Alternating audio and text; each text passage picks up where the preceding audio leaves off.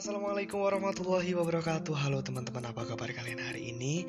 Semoga kalian sehat selalu Dan mendapatkan lindungan dari Tuhan yang Maha Esa.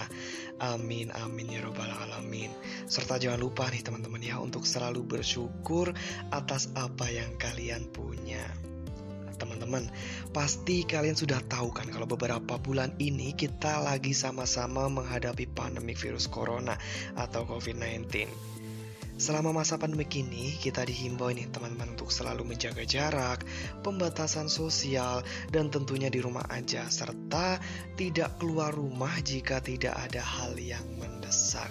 Tentu nih, minggu-minggu di awal di rumah aja, teman-teman pasti merasa bosan, sepi, seperti merasa terkekang. Terlebih lagi jika teman-teman adalah tipe orang yang extrovert, tapi ya yang paling penting jangan sampai kalian justru menyalahkan keadaan dengan cara mengeluh sana sini, upload di sosial media.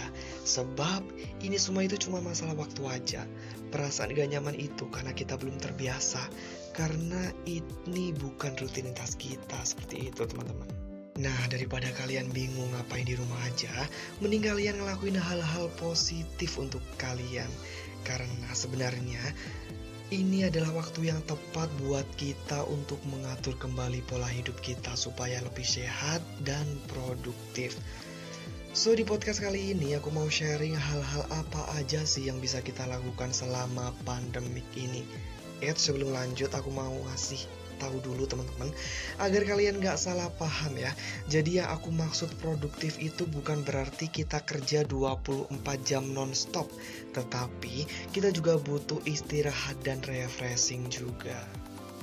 Nah, biar lebih jelasnya apa aja sih yang dapat kita lakukan selama masa pandemik ini? Yuk simak podcast aku. Jadi kegiatan pertama yang bisa kita lakukan adalah olahraga ya.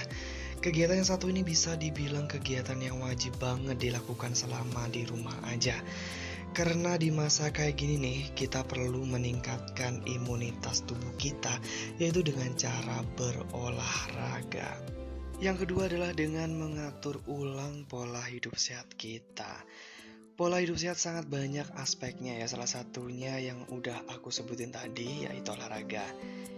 Nah, di masa-masa kayak gini nih, kita bisa banget nih ngatur ulang pola hidup sehat kita. Dari yang biasanya kita nggak pernah sarapan gara-gara keburu macet di jalan, yang biasanya tadinya sehari cuma tidur 3-4 jam gara-gara lembur kerja, atau yang tadinya kita sering makan junk food karena nggak ada waktu buat masak di rumah.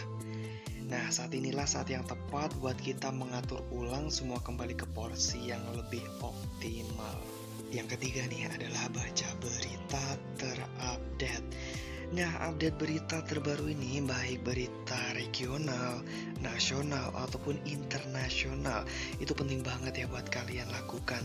Jangan sampai nih ketika physical distancing kelar Kita jadi manusia yang nggak tahu apa-apa soal dunia di sekitar kita Jangan sampai jika ditanya teman atau dosen tentang isu-isu yang berlangsung selama pandemik ini, kita nggak bisa jawab ya teman. Yang keempat adalah bersosialisasi melalui dunia maya. Nah ini cocok banget nih buat kalian yang merasa kalian itu ekstrovert yang nggak bisa banget nih berdiam diri di rumah. So, kalian bisa banget nih ya mengikuti kegiatan-kegiatan yang dilakukan melalui dunia maya seperti mengikuti seminar online ataupun bahkan online class.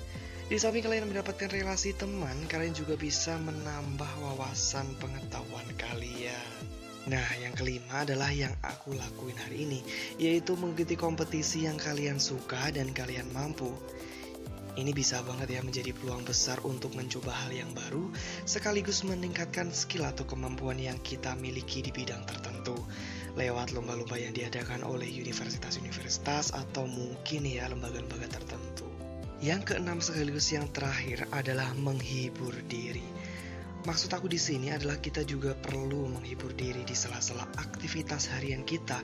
Misalnya nih, kalian penat karena habis ada kelas online atau ngerjain tugas kampus yang begitu menguras otak kalian. Nah, di sini nih kalian perlu menghibur diri kalian dengan cara apa?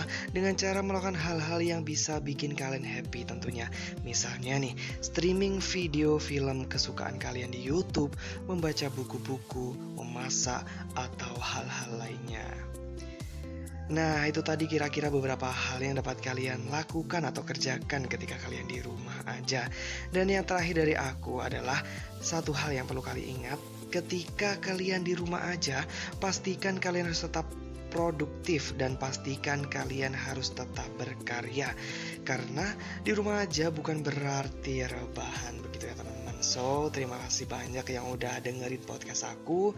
Dan semoga kalian suka kata wassalamualaikum warahmatullahi wabarakatuh